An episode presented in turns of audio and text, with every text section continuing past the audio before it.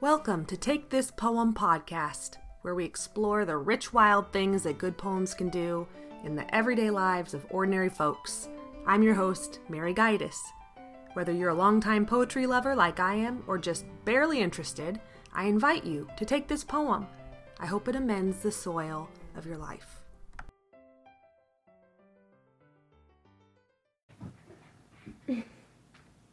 Hi, my name is Lincoln, and I am eight years old.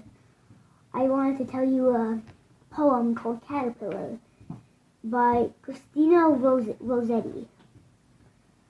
Um, I, I I like the poem because it has good rhymes in it, and um, I thought you should hear it.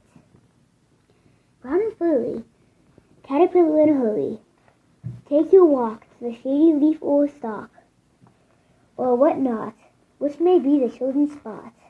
No toad spy you, hovering bird of prey pass by you, bend and die to live again a butterfly.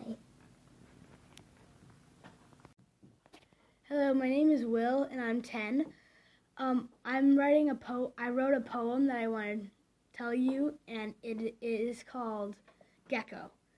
I wrote it about a gecko because we just got a pet gecko at her home, and I got inspired about that.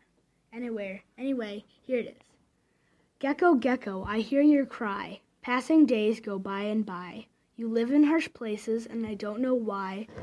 But gecko, gecko, don't you cry. You crawl across tree trunks, logs, and vines.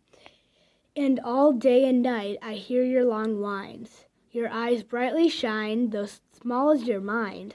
And the most precious thing is that you are mine.